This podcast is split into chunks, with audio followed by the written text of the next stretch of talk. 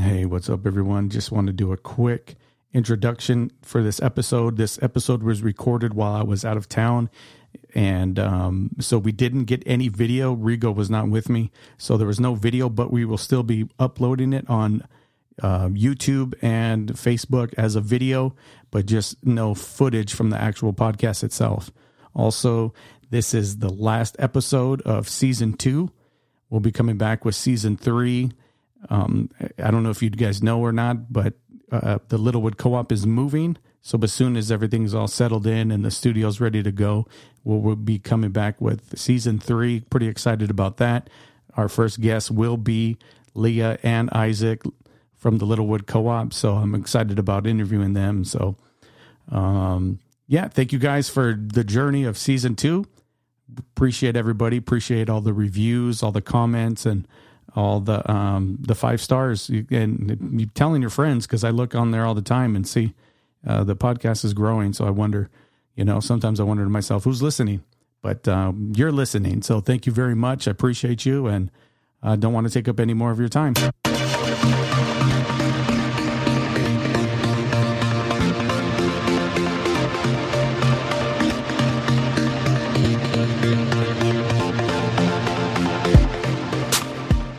Right, welcome everybody to the Are We Where Yet podcast. I'm your host, Johnny, and today we're broadcasting, well, recording live in a this is what a dining room.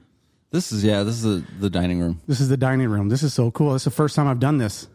In a dining room? Yeah, this uh, yeah, in a dining room. This is cool. I've done it in a hotel before. Yeah. And uh, yeah, I interviewed somebody in San Diego in a hotel, but this is this is cool. I dig. it. I appreciate you letting us use yeah, your absolutely. I'm glad it worked out so we could. yeah. So the guy sitting across from me is Robbie Wagner. I say that correct? Yep. That's and the right. reason this is why I ask because I could not say that as a kid. Why couldn't you say that? That, that that was just like I was in speech therapy, so that's like the worst. Like I had anxiety about saying your name. oh, okay. Gotcha. Yeah, so I would say when I, well I was like maybe eight years old, they would call me Roger Rabbit because I could I couldn't say Roger Rabbit. That's the big movie. It's a big tongue twister for Yeah, you. it was it was it was difficult. Roger Rabbit. That's how I would say. it. so I was like Robbie Wagner. That's how it was Well, going to come out. Yeah, I, I still kept Robbie. Uh, You know, it's it's it's legally Robert, but I, I still go by Robbie. Since, Robbie. Yeah, since I've I've been in comedy, it always works that way. It works uh, in my favor. It doesn't sound too professional. No, yeah, no, it, it, it, it's it's great. Anybody else ever have a hard time saying it? Or am I the first? Nah, just little kids. Little kids, yeah, yeah. So it was like bring me back to my childhood. Um, wabi, Wobby, yeah, and uh, the, the, yeah. Anyway, um, interviewing you, you are a comedian. Right. You know, we we were talking a little bit, and uh, you started off in stand up, but now you're doing a little something different, and we'll definitely we'll get to that. Yeah. you know, this is a story, you know, about your journey. So um, we want to talk first that you were born and raised in the same city as me, Right. Yuma, Arizona. Yuma, Arizona. Nobody knows where it's at. Except, Yeah. Unless you're from there. So right now we're we're in Gilbert, right? This is Yeah, Gilbert. this is Gilbert, Arizona. how, how far uh, from Phoenix or Mesa are we right now? Um, well, Mesa's big. You can drive uh, three minutes north from here, and you'd be Mesa. Oh, okay. Yeah, So we're in Gilbert, Phoenix area. So yeah, between uh, between Tempe and Mesa, I'd say, That's- in Did- Chandler. you move up here right out of high school? No, I went straight to Tucson with friends, and they went to school, and I didn't. So, Purposefully? yeah, yeah, Yeah. I, I guess so. All right. I think I tried, but it just it just didn't work out. You know, I was like kind of in survival mode, so I didn't uh, I didn't make it a few semesters. I, I went a couple, but then you know I dropped out a few times after starting, realizing that it's this. So you, you're saying you went a yeah. couple times, like start and times. stop, and Right. It wasn't for you. Yeah, I had a couple years, and just you know not a whole lot of a whole lot of uh, college, but some. Mm-hmm. Yeah, so they went, and I got to watch them graduate, and. Ah, you must be on. proud. Must have been proud. proud time. Well, that's when I knew I had just a different path. You know. A different path, and uh, like I said, you were born and raised in Yuma. You, did you always want to be a comedian? No. Um I you know what this is this is weird because in Yuma we didn't really have entertainment. At least I don't remember. I remember I remember musicians, uh, you know, they would play at some of the bars down there, but I didn't know that anybody could go and be a comedian. Either- in my weird child thought, I thought that you had to be born into it. I would agree with that. That's the thought of Yuma because we didn't have the entertainment. We, that wasn't uh, something we were used to. Yeah, I'd never never heard of an open mic. I never heard of amateur night or anything like that. Mm-hmm. I thought if you saw a comedian, automatically they were famous, or maybe famous people became comedians. I don't know what I, you Yeah. know, why I thought that, but you know, we're from Yuma. We didn't have, we didn't have that. Mm-hmm. But were you funny as a kid? Yeah, You a try out bit some maybe stuff for my friends, for your Yeah. friends. What Oh, about yeah. in front of the parents? You would try out stuff. or- no, no, no, no. not in front of the No, parents. man, I was I was completely shy, and in fact, I would not do presentations in front of like class presentations. So even even if you had to for a grade, Oh, I would take a zero. you would take Right, the yeah. zero purposefully. and they would always give me an A on it anyways because I was a straight A student. They just knew that I had that much fear of being in front of They the class. gave you a pass. yeah, they'd always give me hundred percent on it. So this thing is a is like a hurdle. This is something you had to face within yourself to Yeah. get in front of people. yeah. But you were funny in front of friends, people you were comfortable with. Oh, always in front of friends. That's like the whole goal of friendship, right? Just to make each other laugh. And Man, and so you wanted to make people laugh a little bit harder, maybe, or a little bit more often, or what was it? No, just uh, I think that was just kind of how I, you know, my my personality with my friends. You know, there wasn't. Uh, I didn't have. Uh, I don't. I didn't feel I had anything else. You know, I didn't feel like I had some. Uh, I wasn't like a. I was a, an athlete when I was a kid, but I did. You know, I stopped playing sports, so I didn't really have an identity. You didn't have that thing, Yeah. that thing that that that's gave you uh, something else separate from the, the the crowd that you were based in. Right.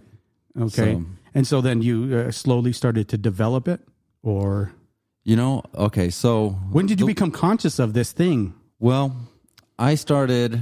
I would say it was 2003 when I when I started the journey, and for that first year, I spent all my time just sitting in coffee shops writing, and I filled up notebooks and notebooks and notebooks. Could never get myself to go to an open mic. So and- this is before you performed. Yeah, It started in a notebook. I would actually write stand up comedy, and then I would I would even try to speak it into a like a recorder Mm-hmm. on my own. Like I'd sit in my car and I would like practice. Okay, so That's what- not the way to do it, but you know that's what I did. But that's what you no- did. Yeah, there was no rules. Nobody told you how to how to get into it.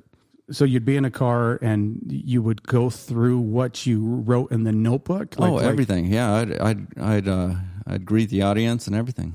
Yeah, Oh, So the the whole thing from beginning to end. Yeah, I would try to. And then the, yeah, when the standing ovation came and you took on the Right, right, cheers right. and You yeah, got a big check at the end. Yeah, yeah, that, that that's that's awesome. yeah, and it's not anything like that when you do it. It's nothing like that. So, you know, you quickly learn that that's not how comedy's done. But that is, this is your start. So you're, you're writing inside of a car. You're putting stuff in a notebook, and uh, you're Oh, looking yeah. down at it. You're like this. You could see how this would be funny. Oh, it was. It was funny. It sure. was funny. And it's the- you know this is the beginning of it. You know, so as I matured in comedy, the material started becoming. Uh, you know, when you first start out, a lot of people start out kind of dirty, and that's where that's. You Is know, that easy? Like cheap jokes? Like Oh yeah, absolutely. go go dirty, and you automatically get a reaction. So I had a lot of dirty jokes, and I also had a lot of like uh, thinker jokes. You know, like where you really had to think about it. You had to have a few brain cells to to understand what I was what I was saying, and that's that's the start of it. You know, I don't use any of that material anymore, but it was a great foundation to help me practice writing.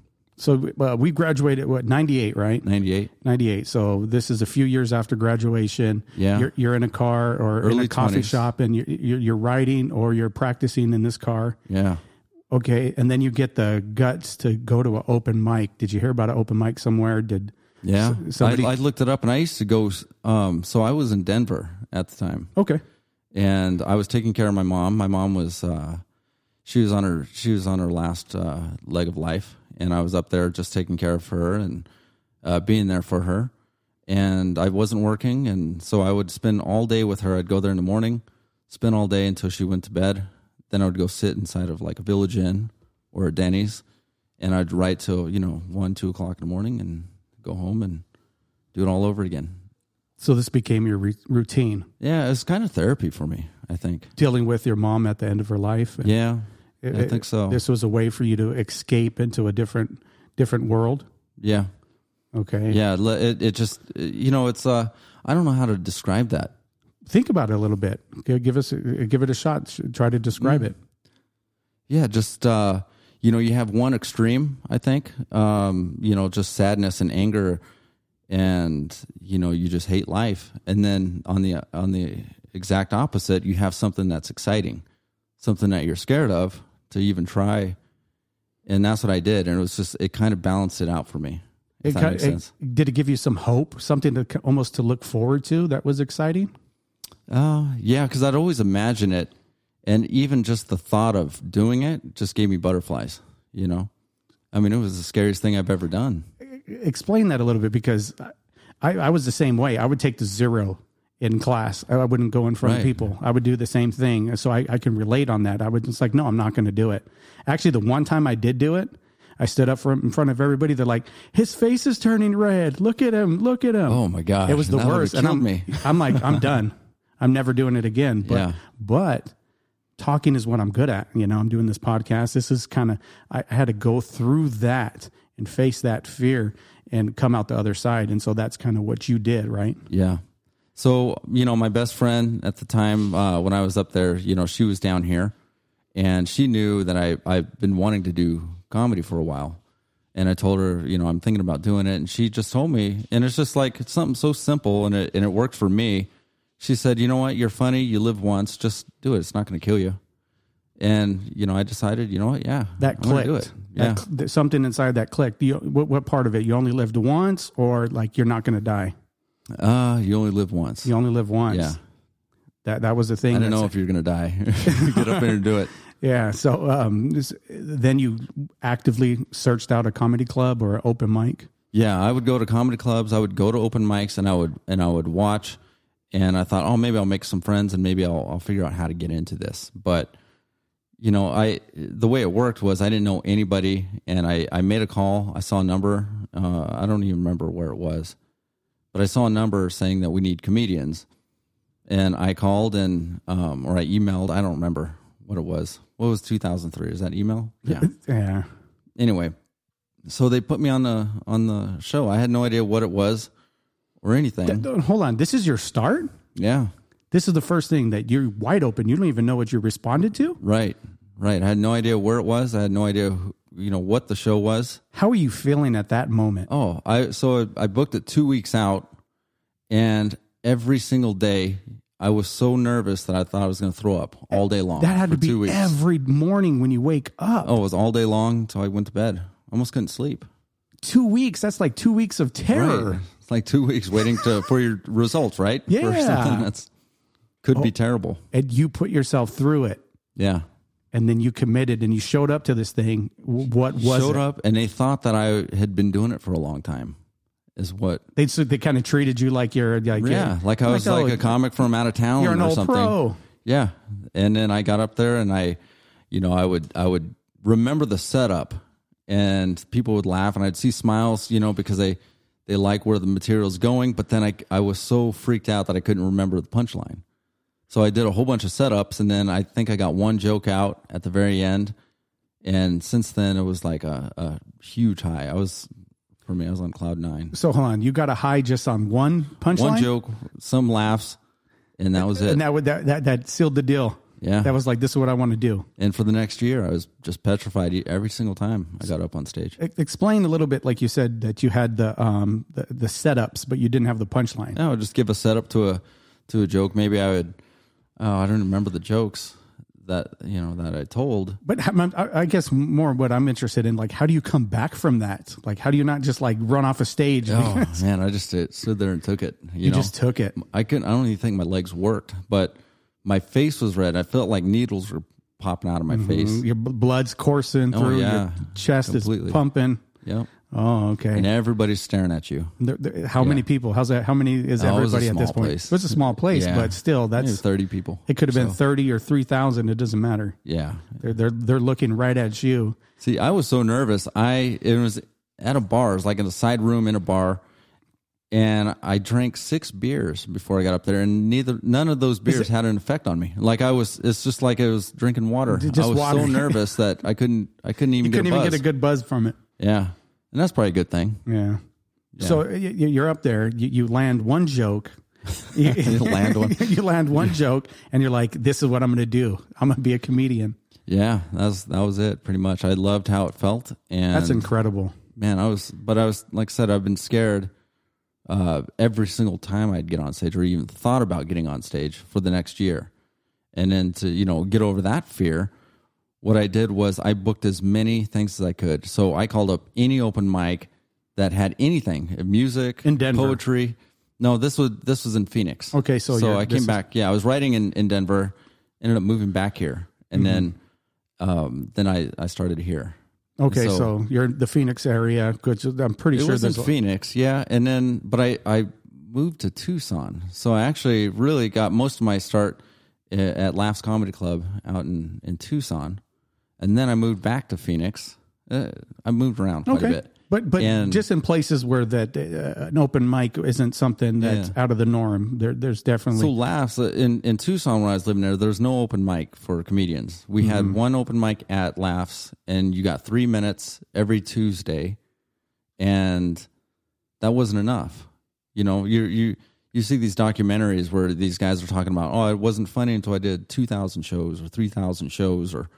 You know, I'm like, how am I going to get that many shows? so like the I can only go up once a week. Malcolm Gladwell minutes. thing. How many hours you put into it? Right. And so when I came to Phoenix, I did just that. I was going up two, three times a night, every single night, seven nights a week.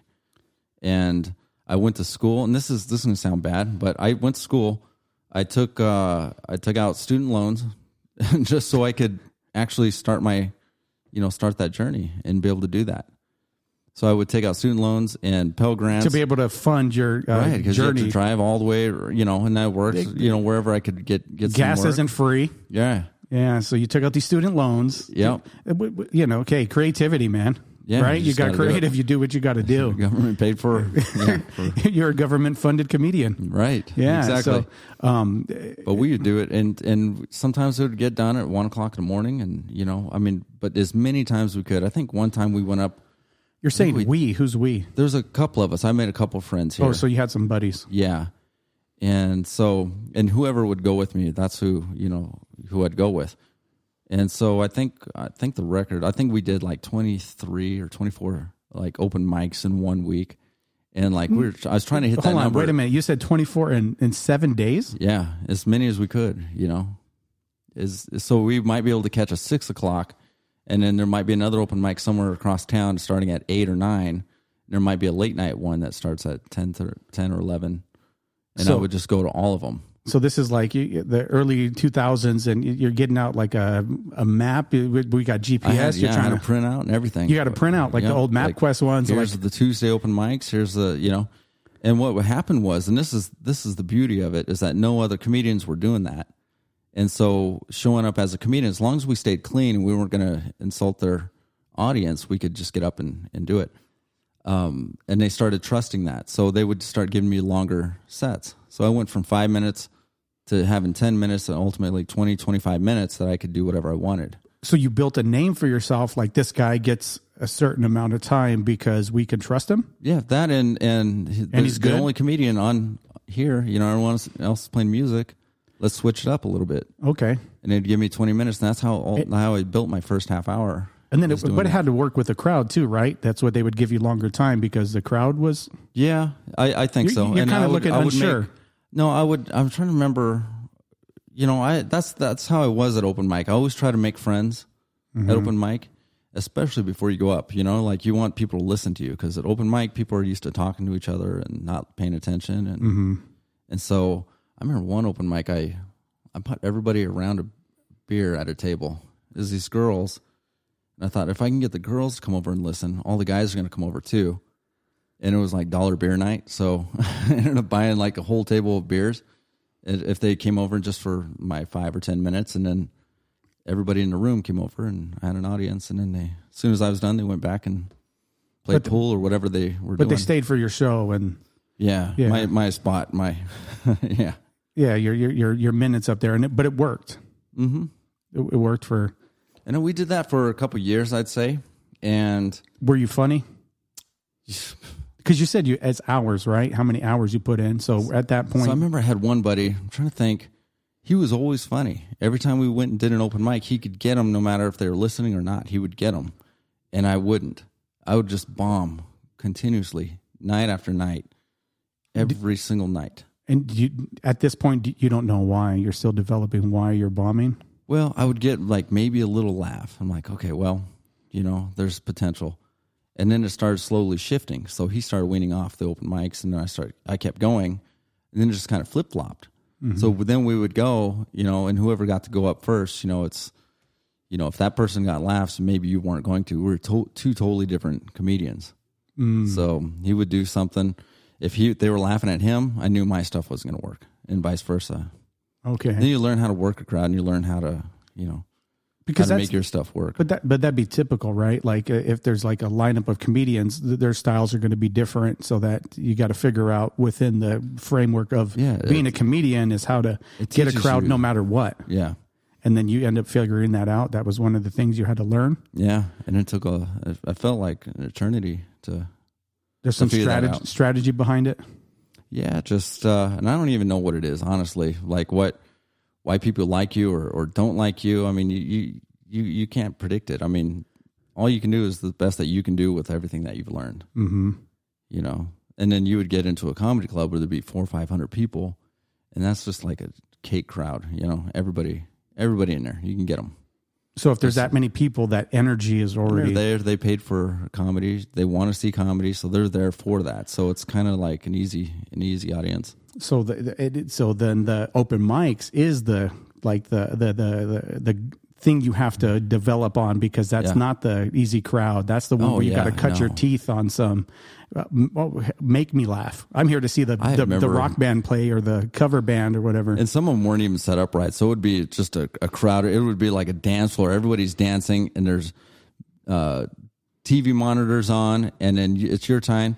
And I remember this guy one time. It was so crowded in there. He was standing this close to my face, you know, like five, six inches away from my face. That's how crowded it was. And I'm telling jokes like at this guy's face, and Wow. that's and of course none of your stuff works because you can't even hear yourself mm-hmm. when you're in there. But you do it. but you do just- it because you got to get those hours in that yeah, you gotta you you have to bite the bullet and and take it. You know, yeah that's, that's there's no way around it really. You know, if there's people that want to start out in comedy, they just want the easy crowds, get the big laughs. But I think it's important that you get the you know 500 or 1000 shows in where you just completely tank and you question yourself and your existence and then so if i'm an upcoming comedian and you gave me some advice you would you would say go tank at 500 yeah, go shows work, go out there and hit every single anywhere you could go. Mm-hmm. You know, I did. They had an open mic Bible reading that I did one time, and the PA system was you know probably six inches by six inches, little box you had to hold, and there was a little tiny cord, and you had to hold the microphone up to it.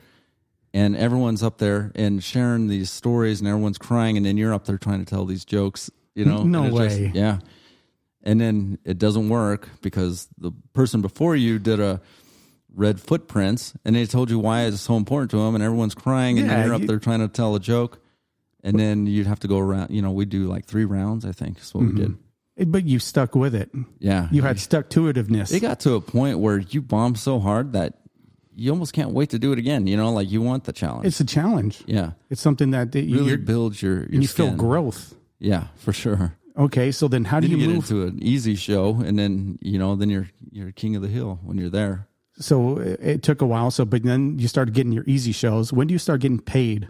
Oh, Well, like make a living pay or no or just, getting get a- paid. a i don't yeah gas money i don't know. You know, I I started uh, I started working probably a little over a year after.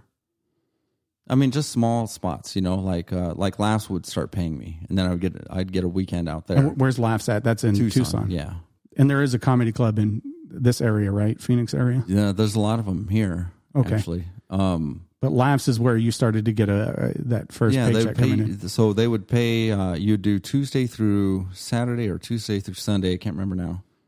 And they would pay you as an opener. You'd get paid two hundred bucks for the whole week.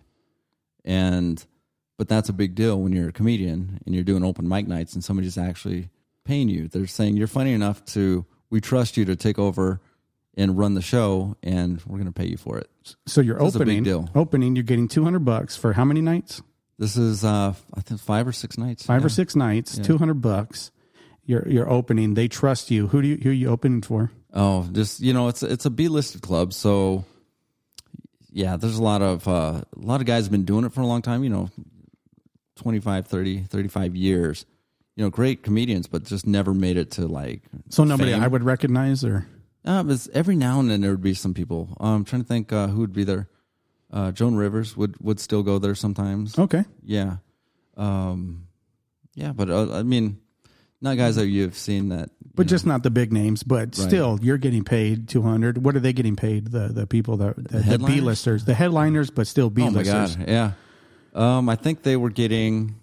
I think they got about a thousand. I think for the whole week. for the whole week. Huh? Yeah, and then the feature would get four hundred, and you know that's a the middle spot, the sweet spot. So it's when they're warmed up, and you know you just have to be funnier than the opener, and you're golden. So then you moved up the ranks. You became the feature afterwards. Yeah, eventually I, I so the way I got into it is they had a feature not show up, and I was there, and so they got a, a local open mic guy to be the opener, and they bumped me up to feature. Did a great job, and you know, and that's how you kind of you have to prove yourself Mm-hmm. to them. And then did did you eventually headlining? At Laffs, no, um, I never never headlined. Never headlined, Laffs. but the features. I had a I had a headlining night, a couple of them over at the Improv, and it's weird to, to, that you could do that there and not at a small club. So so what, what what's that? What do you mean that's weird? Because the the scale it doesn't Right. kind of make sense. right, because you'd get guys, you'd get the big names in there. You know, you get Seinfeld or Wayne Brady in there and stuff, and then you get a night at that place, but not at a small place. Mm-hmm. But I think the small place has a lot more to lose. than- Yeah, they'd have more to lose because they- they're working with a different budget. yeah. You know, they're coming out to see comedy. The people going to the Improv are out to see the the guy. the the, the you know, main the, main headliner. event. So they're already going to make their money. If, Right. if if you're you know you tank, it's whatever. Yeah. So they could take a little bit of a more of a risk. So I started doing I, s- I started doing corporate, just random ones here and there. Uh, you know, when I was young. So in- then in uh, comedy. we- we'll move into the the, the corporate because that's where you're doing now. Yeah, It's a little bit different than the stand up. yeah. Okay. Um. So in the- stand up, so Wayne Brady is that somebody who you opened up for? No, no, no, no. I didn't open for Wayne Brady. He had his Oh. own his own people. Okay. So you have any big names that that you had performed before? Open Harlan Williams uh, worked Oh, with. Harlan Williams. Yeah. Uh, a lot, a lot of different guys. I mean, I'm not sure. You know, they're famous, but you know, like Josh Blue. He's a to me, he's a he's a a famous comedian. You know, he sells out every show, but not everybody knows who he is. Um, yeah, not Okay. not yeah. too many. All right. And um, so, like I said, we'll definitely get into the corporate. But so while we're on the stand up, anybody that you, um, or do you have a favorite stand up comedian? Uh, no, I don't have a favorite. I, have a there's people that I like. You know, when I was younger, um, I really liked watching Evening at the Improv, and I got to watch uh, some of the ones that came on HBO. You know, like Eddie Murphy and, and stuff that probably we shouldn't have watched as little kids. So you're but- watching uh, as a little kid. You're watching Delirious too, or? Delirious, Delirious Raw, and Raw. yeah. Oh man. But I liked watching the Evening at the Improv because there's a whole bunch of different comedians, and they're just doing eight minute spots. Mm-hmm. And so I remember seeing Ellen on there. I remember seeing Jerry Seinfeld on there. Uh, remember seeing a guy that I actually worked a lot of shows with um, on there, and I was a fan of his back then, and I got to work with him later. You know, when he came back to stand up, um, Rich Scheidner, very funny guy, and so. But I don't have any favorites. I don't think there's you know comedians today. Uh, I'm trying to think. I really like uh, watching, um, and I uh, butcher her name, but Iliza. That's on uh, on Netflix. No, She- I, I've never never even heard of her until Netflix. Elijah uh, Shlesinger, hmm, I'm not really- familiar with her. very funny. Sebastian Maniscalco. Oh yeah, he's Yeah, he's pretty he's, He's pretty really funny. funny. Yeah. but you know, just working in the clubs and stuff, then you you get to meet some of these people. You know, I remember Sebastian before he was famous, and then he's huge. I was telling everybody about him, like this guy's so funny. Nobody cared until he he had a Netflix special, and then all of a sudden now Is that huge. when? Because the first time I think it was uh it was YouTube and uh the doorbell. Uh, Oh no, that was um that's when I first heard about him. I don't know what show that was recorded at, but I remember when he did the Young American Store and he came through Okay. the improv him, and it was uh, Steve Byrne, Butch Bradley, and I can't remember the other guy. But they came through, and they were all funny, and it was before they were famous. So Mm-hmm. they, I mean, it was a it was a gamble to try to promote a show like that because Mm. they didn't know if anybody would buy tickets. And then all you know, now they're all like pretty big. So can you pin down like one that you try to model after? No, No, Oh, not at all. Huh? Okay. No. I mean, I think when you first start out, it's easy to do that, and I see that in a lot of a lot of guys, a lot of a lot of new guys. I remember when Dane Cook was um, like really famous. You know, when he was doing his big shows, Madison Madison Square Garden, And they were big, yeah. and you see these open micers come out, and their materials, their material, but they would perform it like Dane Cook. You know, like there was it was like a like a little trend where uh, certain comedians, you know, they would just Because they would capture the audience, and obviously you want to capture the audience, so they're trying to kind of Right. feel that vibe. Or and then- Brian Regan. Brian Regan's another one that people, you know, they try to tell their jokes or their punchlines like Brian Regan, and and you can recognize it right away. You know, maybe Mm-hmm. the audience can't all the time, but you know, comedians can. So I I didn't want to be like you that. didn't, so you avoided it. yeah, So you're like you try to be as original as you can in your own. yeah, and it takes a while to find your your voice. Mm-hmm. I think you know first your first couple of years you got the scared voice, and then you have a little bit more. You know, like you're exploring, and then you know eventually it's just be yourself. Yeah, you know, um, when when I first uh, became familiar, even though we went to the same school, we didn't know each other, but uh, it was through the um, reunion that we were supposed to have, and that Oh yeah, didn't yeah. happen. Our, you know.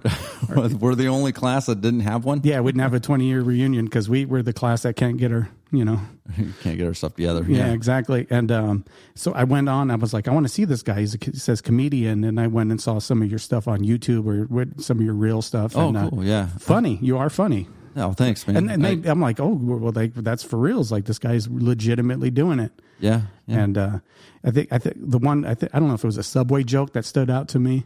Oh yeah, that's uh, you know that that is actually one of the first jokes I, I wrote, and so you know, and, and everyone eh, there you have to do the subway joke when you're when you're there. I'm like, ah, So I've people would tell you to do like- the subway joke. Yeah, I, I've been doing it for 15 years. See, and that's the one that stood yeah. out for me, and um, so I guess it works, and so they Yeah. were right.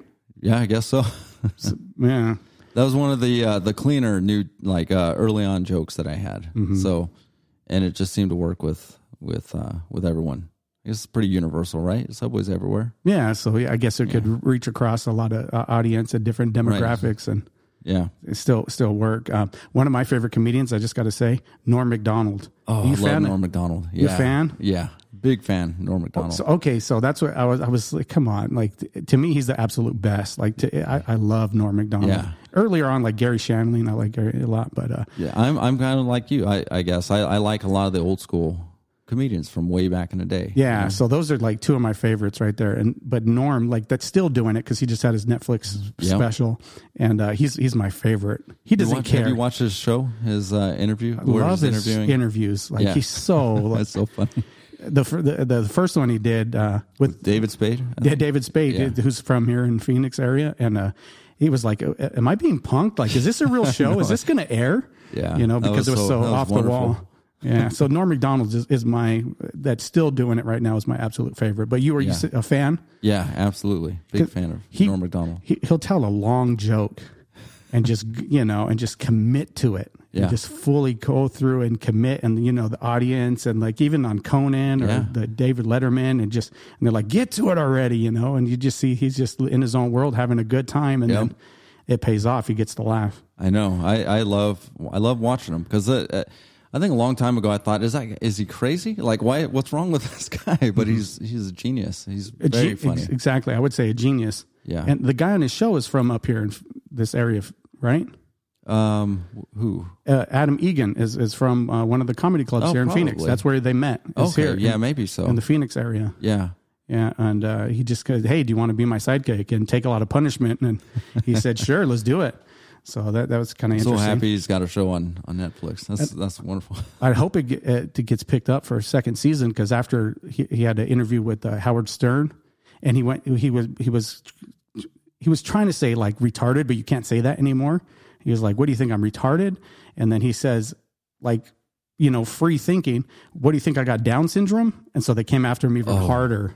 Well, Yeah, so one of those things. So it's like, watch what we say now, huh? yeah, you got to watch what you say. So then it's like, Great. you know, all the people with Down syndrome or the, the parents with kids with Down syndrome are like, cancel the show. And then, so it's kind of up in the air on Netflix right now, Yeah. Which it's like, he felt bad too. I guess the people like uh, had to go and console him and go to his house, like, hey, you're going to be okay. He just felt so dumb because he tried to do the right thing. He didn't Yeah. want to say retarded. So, like, the next thing that came to his head was Down syndrome. And then, Well, anyway, Why can't we say? I mean, I know. yeah, that's another Yeah. p- that's podcast, but. episode. Yeah, but um, so okay, so you're getting paid, but you you can't provide for a family, right? Oh. I can't provide for myself, man. I Not even yourself. I remember one time, and I got lucky with this. I think I had uh, six weeks of straight straight work, and but I had to drive. and We're talking like six, seven, eight hours to another city just to go open. And I thought, oh well, maybe it'll work out, but it, just doesn't work. So you should work out 200 bucks and financially. Yeah, it doesn't work out. Yeah, If you have bills, you know, if you don't have anything, then you know it still doesn't work. But like I think Steve Harvey slept in his car. He said, oh man, "Yeah, that's that's how he did." His wife left him, and uh, he just slept in his car to make himself. yeah, people don't get it. They don't. They don't understand. It's it's uh, you know, as little little pay as in the beginning, and and you know, I mean, if you think about it, it doesn't really make sense. But you, if you love it that much, you should do it, no matter no matter what. And in the, the Steve Harvey situation, he he said he loved it that much. He wasn't on TV until he was 38. Did you know that? No, Until he was that. 38 years old. That's the first time he, he was on TV. But he he went through the thing and slept in his car. But you you created your own lane, right? yeah. Something a little bit different. We're, let's get into the corporate. So what do you do now? Like, um, explain it if somebody has no idea.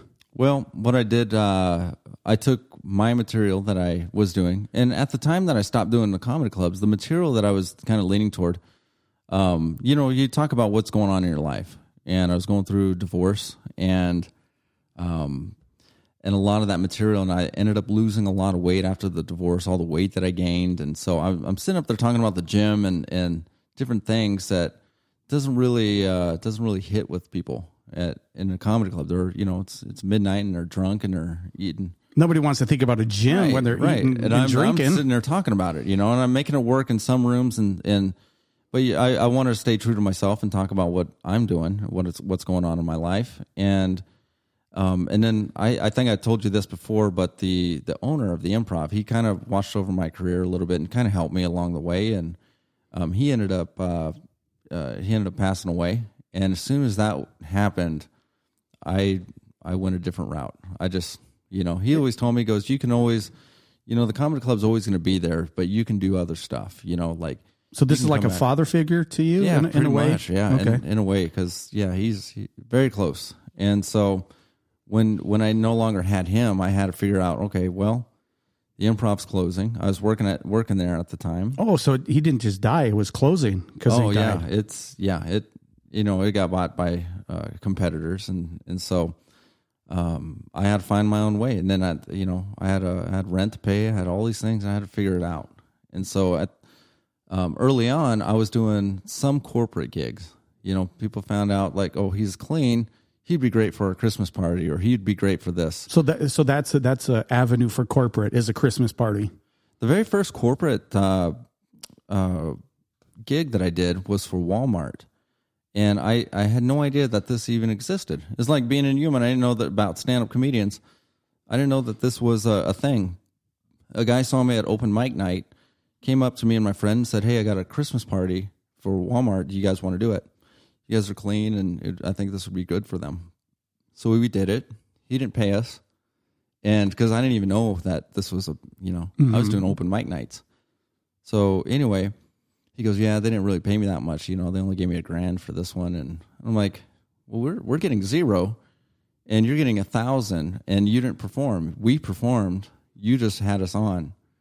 So when he told me that he only made a thousand dollars, I thought, "Oh, you can actually make money." There's money doing there. this." The light bulb went on. I mean, he made it sound like, "Oh, they gave me a dollar." You know, like a, a thousand to a comedian. That's an open mic. I mean, that's just You're getting unheard of, right? hundred uh, a week for doing. two hundred for a week if you're lucky. And I mean, if you're if you you know you're you're balling if you make two hundred bucks for a week, you know. And so, the very first corporate uh, gig on my own, I think they paid me five hundred dollars to come out and do some comedy, and I thought, wow, I could, you know, this is great. One night. Yeah, just one, you know, and I think that I think I was only doing thirty minutes or forty five minutes, So 500 one bucks, time. 30, Yeah. 40 minutes. and then I did uh did a country club, and and I I wanted to see if I can get a little bit more. You know, I didn't know how much to charge because it's new to me. And she goes, you know, well, we got a budget of twelve hundred. You know, would you take twelve hundred? And I've never been paid twelve hundred for anything. Would you take 1200 Yeah, and Yeah. I'm like, yeah, you know, that's You're that's like, good. I guess. Yeah. Whatever. if I have to. Chump change. So you know, I knew that that uh, that existed, and throughout the years, you know, at at Christmas time would be a good time for me because I would do a lot of Christmas parties, and I would make a you know Christmas money and bills for uh, January, February, March. Okay. So these are like little breadcrumbs that are leading somewhere. Yeah. So I took the material that I was doing after after the owner passed away, and I decided, you know what, I'm going to try to I'm going to see if I can develop a show that is that I can market as a presentation. That you know, because I knew a little bit about the corporate world. I've seen a lot of speakers. I thought, how can I help people, and you know, uh, justify what I'm doing? So like, okay, so this will be like a humorous presentation or motivation, and see if it'll work. And I remember the first one that I that I sold it to um, had a company buy it for fifteen hundred, and it was my very first. I never done it before. So this is your own like a, a- like your invention, pretty much. So I, I did my stand up. So I do stand up in the in the beginning, and then afterwards I do like a health game show where if they if the audience whoever whoever is answering the question if they get it wrong, then everybody stands up. We do squats together. Squat, so- you're you're a horrible human being. Yeah. Yeah, squats. Oh man, and it, but it's a lot of fun and it keeps them going, keeps them interactive, and Gets the blood flowing in there. They're and then everybody's engaged. against me. So I got, you know, I'll go around and if you know if they get it right, then they get a prize, you know. And so and then what happens is everybody starts working together and they're trying to help this person get the answer right, but that person gets to decide what the answer is. And if they get it wrong, then everyone stands up and you know, I got 25 questions that we do and they're all health related questions, personal wellness and you know, fun facts, things that people wonder and then they don't know if it's true or not. So yeah, so it worked the very first time. Then I started selling it for a little bit more and more, and then it became popular. And you know, that's So you put you put together this this this idea first on Right. paper again. Did you start go Oh, back yeah. to the paper? I I I, I took my material and I I uh, wrote it out how how I wanted it to be formatted. You know, like a little outline. Did you have the squats in there? Like, oh, this is gonna get them. Yeah, but when I first started, it was only one person doing the squats. So, and I'm like, okay, I don't want to, I don't want to put somebody on the spot. What if they suck at squats, mm-hmm. or they have a bum knee and they fall down or something, and and now I look like a, a jerk because I made this person fall down in front of all their. So then I So you make everybody fall It's like down. So if everybody falls down- me, right, right. It's okay if one person falls, nobody will see. You know, Yeah. and it worked. And, and you know, I've, I've edited a little bit, but yeah, I, I wrote it down on paper and and tried it out, and yeah, Can I ask you? out. Is it actual paper or did you do a no, laptop? I, I like to write it out on paper. I think Yeah. there's something to that. I think there's something to like you using your hand and like there's like this Yeah. almost like a spirit comes through. Like there. there's something. like if I see my notebook over there, I know there's something on it, but it, you know, save a file in the system. I'm not going to go look for it, right? yeah, I'm, I'm I'm a pen and paper guy now, and uh, so that's cool. So you developed this thing. Yeah. You you sold it for so much, and then as you began to uh, mold it more, Yeah. up the price. Yeah, up the price, and then on top of that, I wrote another. So I had I had more material that I could use that doesn't fit into that presentation, but it falls under a stress management, you know, type of. So the first one is what health and wellness, like health and personal wellness. health. Okay, Yeah, and then now you have a stress. stress management's all hands on, and then I do um, about 10, 15 minutes of stand up up front, and then we do activities. And so, and my, that's the whole thing with me is I try to keep people moving. I don't want them sitting. You know, you, you- sometimes you get into a place and they've listened to four speakers for four hours, and then if all you're doing is talking, it's like okay, they're sitting for a fifth hour. You're like the I next. make sure that they get up and move. You're the next. Like hurry up because we we got something to do and checking their watch, but you don't want to be that. So you developed get them up, and it worked. Yeah, yeah. And so they they go back and they say, "Hey, we like this guy." Oh yeah. Oh, there's always there's always at least at least two or three other companies there in attendance, and they always come up and ask me if if I'd be willing to go out to wherever. wherever you get other Chicago bookings. Or, yeah, You get other that's the, bookings. that's from- about ninety percent of my business right there is they see it and then they want me to bring it to wherever they're at. So as you perform, you get your next job or jobs. Yeah. That's incredible. Yeah. It's it that's I think that's the best way, you know. I mean, that- I, I still pay for advertising, but I don't get nearly as much as is what I would get when people see it. So the advertising is like a little bit of a formality, something you have to do to be out Yeah, there. You like gotta- accidents, you know, like you know, somebody happens upon me and then they bring me out. Then it's like, okay, well, now two other departments in their place saw me, so Mm-hmm. you know that initial booking, you can just multiply it by three or four, and that's what that's how I make my money. So it took some courage to develop this thing, I bet, because you, you didn't have Yeah. nobody holding your hand or showing you that this was even a thing. Nobody showed me. Yeah, I took. Oh man, nobody. There's nobody to teach you this stuff. And then if you, you know, as I got older, I thought, oh, okay, maybe I'll listen and see what other people have to say. But honestly, nobody knows what they're talking about. When I when I listen to, you know, there's a lot of like webinars and stuff, like trainings and stuff, and I like to listen in because I, I like to call BS on. There's not on just stuff. a lot. There, it's it's oversaturated. It is. It's right. in, it's it's it's it's almost sickening. But go ahead. and I and I see it, and I'm just like, okay, that guy has no idea what he's talking about, and he's lying to you know. And you don't want to be that person that like, you know, you don't want to start a war Yeah. online, but you just you know, it makes you feel good about uh, the, the decisions you made and the chances you took, and and and that hey, you know what, I'm on the right track. I'm I'm actually doing it. You know, this guy's claiming this, but. Yeah, he's, he's- he- too busy running webinars. He's not out there doing any of this. yeah, Like, he's, rubbing, you know, running these webinars, looking or regurgitating something he read from some Right. self help book, and Yeah, he's just kind of exactly. putting it together. And It's exactly what it is. yeah, so then you're you're doing this, and the audience is engaged; they're loving it, hmm and they're telling their bosses, and there's other companies there, and this is how you make a living right now today. Yeah, that's how. I, that's my my main bread and butter. Yeah. Nice place here, so you're Oh, you're, you're doing good. Well, I do. You know, I do a few. I do a few other things, but you know, 90 95 percent of my money comes from comedy. So. You said uh, also like trainer, you're like your Right, per- yeah. personal fitness. That is a part of your life. I don't really make a whole lot of money doing that, but um, but I do it for the community. Of, of I made a lot of friends doing it. You say for the people because you actually there's um, your friends that you that you train, Oh, yeah. right? Like Yeah. you actually have a like a personal investment it's in a these people. it's a boot camp class, yeah, and you know, there's uh, anywhere between thirty and fifty per class that I that I teach, and you know, became friends with them, and you know, so I can buy cards for or whatever at, at in holidays, and yeah, so you're not just a, a comedian that's out there saying this. You're actually living it. Your health and wellness. yeah, You manage your stress. Yep. How do and you- I and I wrote a book and I included my class in it. So I'm gonna give you a copy of the book so you can have. But I I told them I'm writing a book and and they know what I do for a living. And I said if anybody wants to share their why story, why they're here, I I wrote all these little short little fun stories about myself, uh, growing up overweight, and some of the hard times that I've had with it. And I said if anybody wants to share their why story, meet here at this place at, on this day. And 40 people came. And so Forty people, 40 people came and they, they wrote a short story and they shared and they're all in the book. and that's your book. Yeah.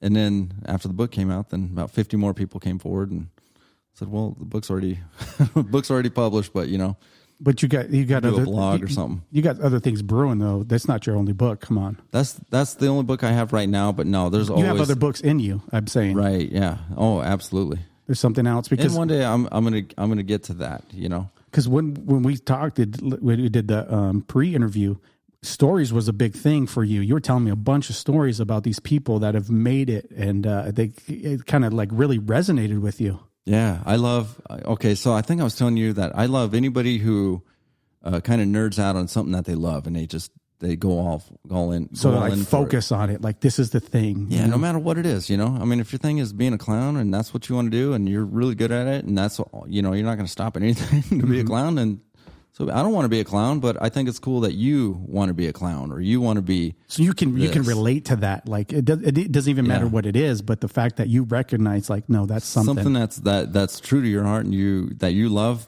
Yeah, absolutely. I'm I'm all for. it. I'll back you on it and whatever. i still haven't figured out what mine is but you know I'm, I'm getting there But sometimes you just have to you you have to just keep moving forward and you find it. You know what I mean? It- Like um like you you can never know where it's what it's going to look like exactly. You have an, a good idea, you have something to aim for, but it might look different when you get there, and that's all right. You know, you might discover along the way or with age or you know, part of your your uh, your mind changes a little bit on what what you want, you know. But as long as you're going after it, I just I hate seeing people just waste their their their talents. their- yeah, the, pot- exactly. The the hidden potential that, that they don't even know is there because they haven't even tapped into like the beginning of it. yeah, The first, they even pulled on the the first piece of the thread to find out where this thing leads. yep, when you know, kind of saying that, I uh, I wrote a joke and put it on Facebook the other day. I wrote a joke and it just kind of came to me, and it was like, man, I, I was nervous about putting it out. Really? You know, be, Oh, yeah. you just- I saw it's like, but I was like, you know, I got to do this. I just got to put this joke out there and just see, you know. And then Did so you I, you wrote it out or did you videotape yourself telling a joke? no, I just wrote it, right? Okay. Which right. makes it even harder for people to get because it's like they're going to have to read this thing right. and like read into my uh, how I some put it. people get Like, it and some won't. Yeah, Exactly. And some people are going to probably think I'm suicidal, right? Because it was about emo. It had to do with the emo bands in- back in the day. And uh, anyway, um, I wrote this joke and, and I was kind of w- waiting and looking for a like or a haha, you know, and I'm like, oh no, like, no, people are going to think I'm really sad and lonely, you know? And uh, it took a while, but it's like I felt this thing just wait. It, the audience will come, like just just chill. And then sure enough, like people started like putting haha and laughing and like Right. then it grew into other people coming in because it was about uh, it, it had to do with uh, oh I came up or I earlier in the day I came up with a name for my next pretend emo band. Mm-hmm. And it's all about well I forgot the name. Now life is over pretty much. Or like I'm sad. I'm I'm upset because I can't think of this name. Well there goes that dream. And I Right. put like you can feel like the feelings emojis on there like I'm feeling alone. So I wrote that and then so I wanted to see how people and then other people came in and they were like well, I want to be a part of this band. and so other, we, I got to play with these other people. Like, okay, you're the drummer and you're the thing, and like they created its own little community of these people that were in on it that kind of got it. Yeah. and so it kind of made me feel better. But So uh, did you? Let me ask you this: when you when you posted it and, and when you started getting responses to it, was it from people that that knew you pretty well and at first, and then and then it started like because I, I feel like people when they when they know you in some way and they're connected to you, then they understand your humor a Their little humor, bit more. yeah. So, So- I think comedians should always tell them about their real life, like you know, that's like good. you should something about you you know like when you're done with your set what did i learn about you you know and you know i, I have nothing against dirty humor but i tell people that audience doesn't know you you know like imagine if you had somebody moving across the street you know he doesn't know anybody in the neighborhood but if he came over to your house knocked on your door and it's f this f that and i screw midgets and blah blah blah Yeah. whatever you'll never like that guy That's again not going to be something that, that that vibes with you. Right. But a year down the road, you know this guy, he's cool across the street, you know, you guys had beers together and and you you know, you hang out sometimes, whatever. Then he can say that kind of stuff and you're like, "Ah, it's just, you know, it's just Jeff. It's it's funny, you know." And so I feel like uh comedians they you know, they're funnier when they when somebody knows something about them. And Okay. it usually has to be like a vulnerable type of you know, like, okay, well, he just dropped his, you know, his guard down, and now, you know, we understand that, and then they can they understand the humor. It's not really about, you know, this formula of words and what's funny. It's about connecting. So I guess that that would make sense, yeah, because it, it- the people that knew that I went through like the emo phase and like, so they were able to connect and they laughed about it. So yeah, that was there. Except Yeah. for one guy that I barely know, and he came back. I was like, I know the name of the band. It's Johnny and the three guys he has a crush on. You know, Yeah, so I was like, oh, that's pretty funny. So I, I responded back to him like, oh, eh, that's exactly the name. It sounds like you were inside of me earlier, like inside of my head, but I put inside of me, and he loved it. But anyway, um, yeah. So I get that though Yeah. because you do have to be a little vulnerable, right? Right. Oh yeah, absolutely. That's those to me. Those are the best comedians that like open up and tell you something about themselves that Why, why is that? Yeah, because I think everybody goes through crap in their life and they, they experience these things, but they put on this, you know, this face that they don't. And so when somebody else that they like is going through something, they really connect with it. Like they, you know what I mean? Like they, they understand it. It may not uh, be directly part of their life, but it connects them to some other area of their life. You So know, you're, you're saying it's not even how they uh, formulate Pain. or I put these words pain together. in common, right? Like pain, I think is is Uh, not hugely really- in common, yeah. It's not. It's not so much that oh, this person had cancer, or this person lost their their significant other, or this person, you know, uh, broke their leg, or whatever. It's it's the fact that that person is experiencing something real, and they can they connect with them because like you know what, I got some issues myself going on. Like you're you're making me feel better, and I think that's the connection. And so, and to get to that connection, you have to lay down a little bit of your guard and become that vulnerable person. Right. And that's not easy. Yeah, it's not easy at first, but then you get to the point where where it is, and you got to be careful how you do it. If you can't, you can't just unload on people, you mm-hmm. know, because then you depress them. But you know, making making a little, you know, fun of So you open it up with a little bit of humor and make it palatable. yeah, yeah, exactly. And that's what you figured out is how to make your vulnerability uh, a little palatable for people. you got to make sure that they like you before they're gonna they're gonna invest their time in listening to you and caring about you you know and how you open and how you uh, start out that that's you know it, it's it's dangerous it can be just like i said you you know if your neighbor came over and said screw this screw that you know and you're like well you know i don't like that guy but if it's somebody you know that came over you know Yeah. if uh, who who's who's someone famous that you like, you know, if they came over and you're like, oh my god, it's you know this famous actor, and he starts saying whatever, you'd give him the benefit of the doubt. I'm like, okay, well, it's so and so. Yeah, yeah. That's I know who he is, you know. hmm But if you don't, then you don't like that guy. Yeah, He's no, you know. exactly. So, so you're doing the corporate stuff right now. mhm.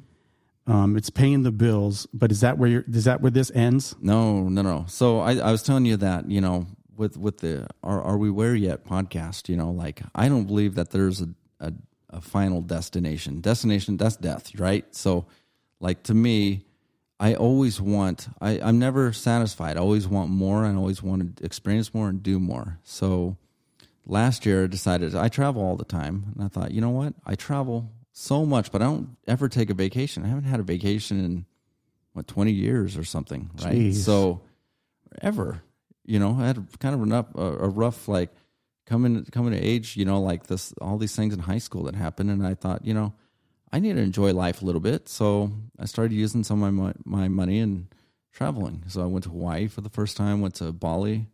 Um, and I almost went to the Philippines. My friends that I'm supposed to go with, they had some some things come up that we ended up not buying tickets. But I'm gonna start doing, start living. That that's life. the, that's the next chapter. Well, yeah, that's uh, definitely. Um, I don't. Yeah, it's going to be a long chapter because I want to travel. You know, forever. Now that you you it just uh, opened my eyes up to the world and and just being and and seeing other uh, cultures. Yes, you know, I mean, it really What interests you about the other cultures? Just seeing uh, something different. You know, you come back here and you just realize that we're a bunch of spoiled brats. You know, you go, you go over overseas and you come back. Uh, when I was in Bali, like there was, I made a few friends out there, and I realized they don't make anything out there. You know, they work twice as many hours as we do, doing work that they really don't want to be doing, but they have to do it. And you know, they're doing it for like $150 a month, and then here we are complaining Wow.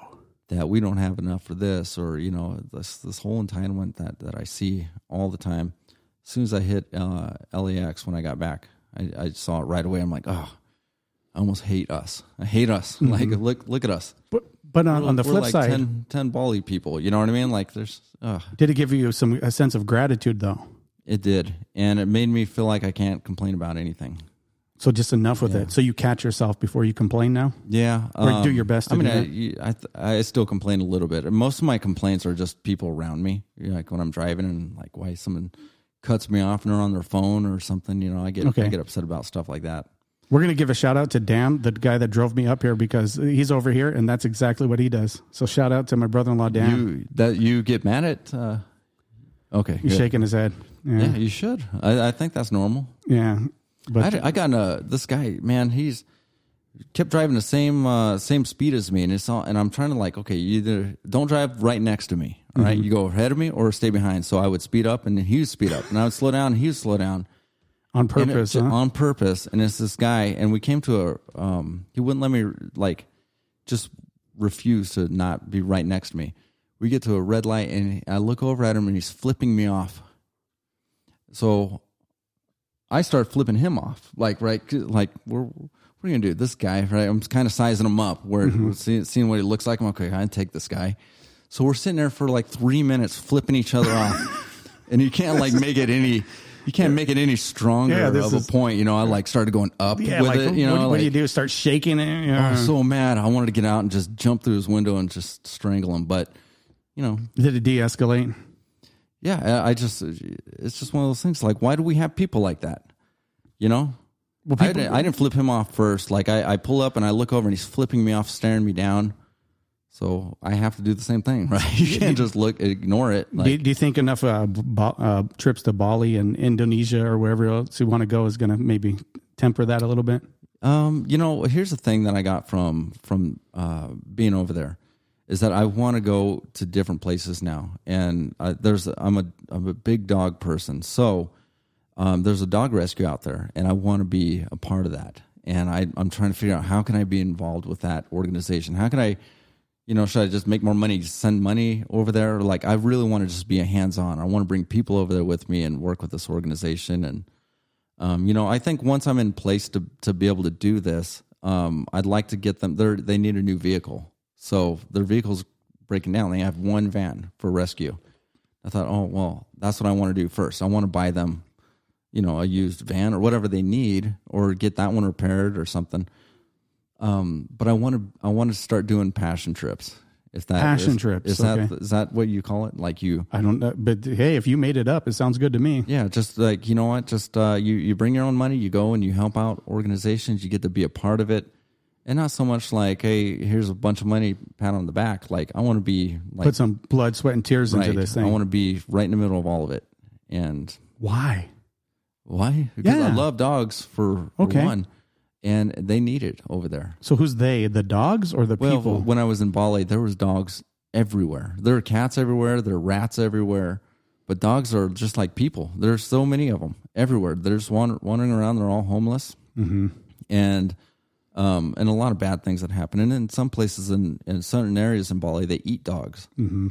And the people that are there trying to rescue them and find homes and clean them up and get uh, care for them, I like. I want to be a part of that. Like Okay. it's uh, whether it's in Bali or where, wherever it's at, Wherever you know. travel to. Yeah, but I, I know that they don't have, you know, there's some local ones here, but they make a lot of money. They get a lot of donors. They get, you know, uh, quite a bit of help. And I, uh, I wouldn't mind helping out, you know, and being a part of that. But I'd like to go where it's really needed. I think that would that would mean a lot more to me. Like places where they're not getting help. I would like to be a So you want help. you want to give. That, Yeah, that's that's kind of this next chapter of your life is is is, The also traveling because you're kind of giving back to yourself. You're giving to yourself in one sense because you haven't gone on these vacations. Yeah. So you're you're you put a lot of time and dedication into your craft and your art form the past twenty years, and then now it's time to give back to yourself. But yeah. you're not just giving back to yourself at this trip. You also- having a, a deeper meaning to these trips Right. Right. that you're also giving back to this universe, to society, to whatever animals in need, people in need. There's Right. something a little bit more. And uh, where do you want to go next? oh man. I don't know. You don't know. Okay, I'm that's not cool. sure yet. Yeah, yeah. There's. I, I would like to travel all over. I mean, you know, when I'm when I'm on vacation, I don't mind doing touristy stuff. I don't mind doing that for like a day. But I don't want to be. That's not what I want to do. You know, like when I went to Hawaii, everyone was saying, "Oh, you got to do this, you got to do that." And I'm like, this sounds like a touristy type thing. It sounds like an overpriced boat ride or. I don't want to do that. That's mm-hmm. not fun to me. I want to. I want to go and, and walk around the city and just see what, what I see. I want to eat at local restaurants and I want to take in what they're doing here. I don't mm-hmm. want to. I don't want to go get surf lessons for you know two hundred bucks for an hour, and that doesn't. That's stupid to me. But like it's it might be something You want to experience the, the the real culture of it. The, That's what I'd like to do. Yeah, and so that's where I get that's where I get my fun. Um, like I said, I don't mind you know eating at a local place that's popular amongst the tourists or something like that. A lot of times that's the only place to to go, like in the evenings or something. But you know, it's not why I go on vacation.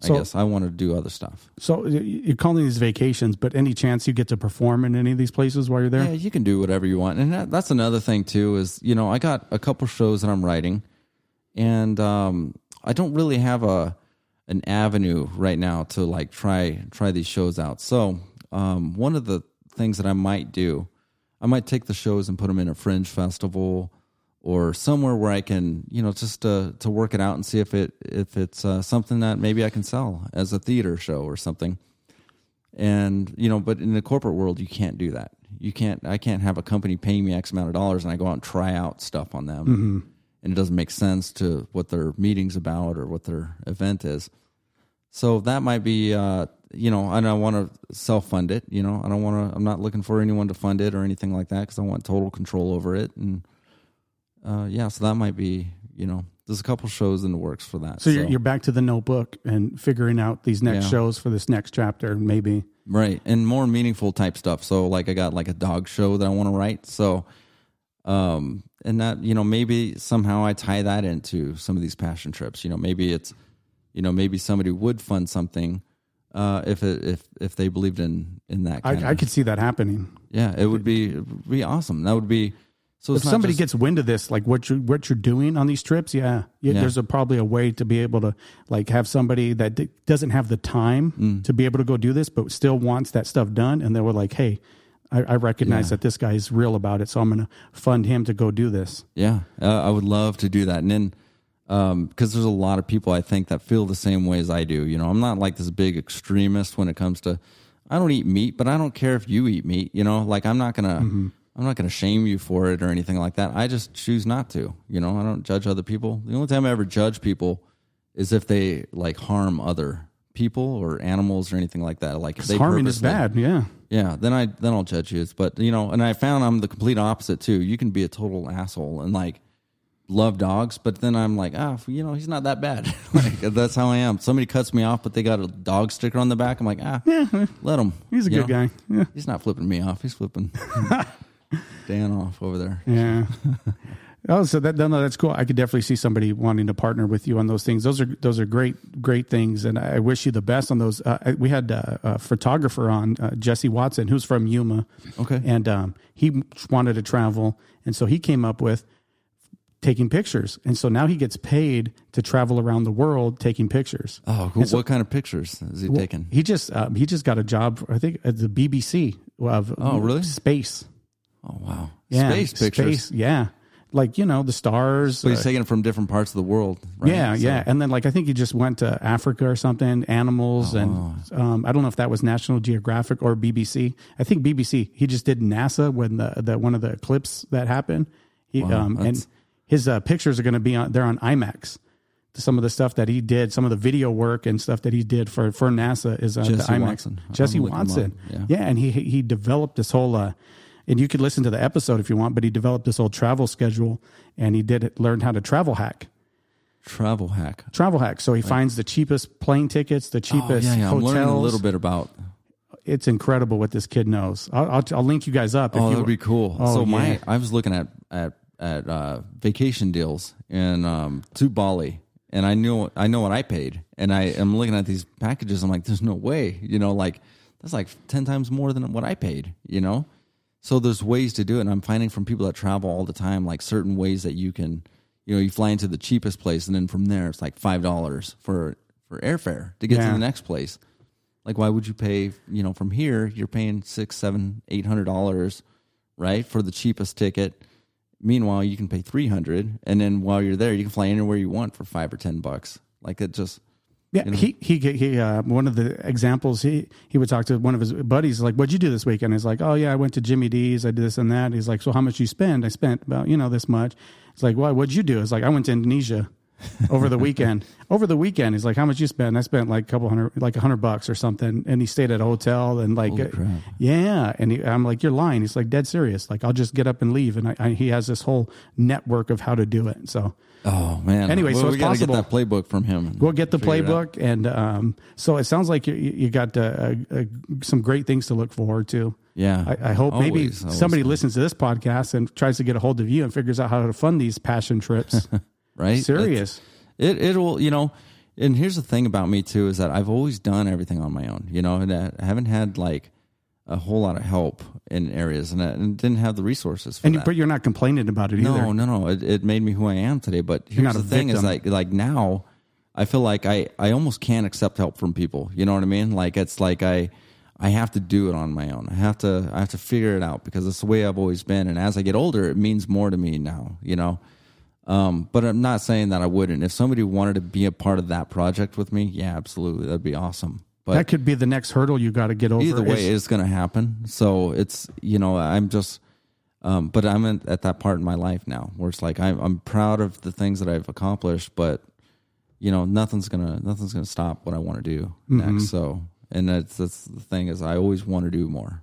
Always, you know, you don't just stop at one place. There's not one destination, right? Yeah, that, and that's why I started this. Are we where? That's why I called it where, because like, where are you trying to go? Because I don't think there's a there. Right, right. I- I and that I'm- it changes when you're along the path. You know, you you realize things, but it's, you have to get on that journey first. You have to start. You got to start putting on that thread to see where the rest of this leads to. Yeah, and um, and maybe like uh, what what I was going to say is uh, the next thing is to learn how to receive.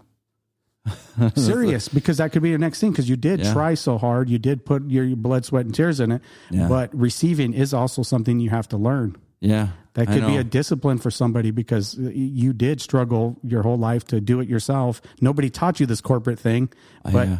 I'm somebody- I'm very hard in and here's that's one of my characteristics. I don't know why you know I can't pinpoint when this started happening in my life, but it's hard for me to receive, like you said, gifts. Like if somebody gives me something, it's really hard for me to accept it. But on the other side, I love to give gifts to people. I love if I only have one thing and you like that thing, I'll give it to you. You know, like that's the way I've always been. And I don't know why I'm that way, you know. Why so hard for someone to give me I mean, if it's something really small or something that's, that's fine, but if somebody gives me an actual gift, I'm like, I don't know how to I don't know how to react. I don't know the face you make or Yeah, learn learn it because I learned from doing a lot of reading and studying that that's actual like a block in, inside of you. Yeah. and that um, one of the laws of the universe, I really believe these things, is learning how to receive. Yeah. because it's a flow; it goes in and out. And uh, you have to learn how to flow with the universe, give and take, and then that's how the cycle totally supposed makes to be. sense. Yeah, it's supposed to. That, yeah, that makes sense to me, and I just, but I still struggle with it. I, I can accept it, but it's like it's it's not easy. You me, can accept know? it on the surface, but Yeah. to, to be able to accept it down into the core of who you are, it's Yeah. not. It's not hasn't made its way there yet. Probably. and that's I guess that's part of the you know the comedy path that I've taken. You know, I never, you know, in the beginning when you're when you're young, you don't know any better, but you know you want to go audition. You you think you think that somebody's going to think you're so funny. They're like, you know what, we're going to make you famous. Like you're you're that good. We're going to put you in movies, and that's like a young comedian's mentality.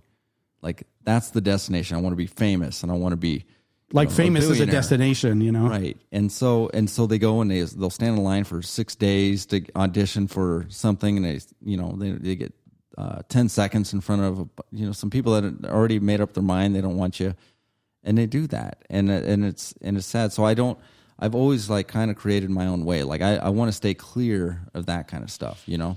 And I think don't that's want- admirable. Yeah, I just I I don't want any part of it. Like I just think it's uh, uh just exploiting uh, young comedians and and just preying on their you know on their um hopes and dreams and just making them feel like you know just stringing them along and you know I don't want anybody to be con- in control of any part of my my career, my future, anything. But I think there's going to be people in your life that come to you that aren't trying to control you, but just trying to um, give to you. So Yeah. part of that cycle of of. And I hope this is podcast. I really hope people listen and like I want to be able.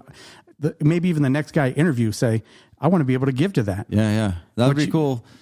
So yeah, when when you know, I'll I'll keep you posted on the on the show, and you know, it's it's like about half written, you know, so mm-hmm. it's uh it's a comedy, and it's about why I love dogs more than I love like most people, I mm-hmm. guess, you know, like mm-hmm. I love animals and and but you know the some of the personalities that we see when we're out in public and why dogs are better, and so I want to do that, but I want to tie that message into it, you know, like just not so much like uh like I said, I'm not extreme with people. You don't have to be an absolute dog lover or whatever, but you know, don't don't hit a dog or don't don't drop a dog off at, at the shelter or wait till it's at the end of its life and you know they have feelings. Like that's that's how I, I view uh an, any I believe it 100. percent So I want to just kind of tie that in without being too too too forward, I guess. You know, like without being too uh you know, just in their face. Give people their space to be able to uh, make that decision. Yeah, but you want to make them aware. Yeah. I think that's a lofty goal. That, that, Yeah. that, that- that's a good thing. And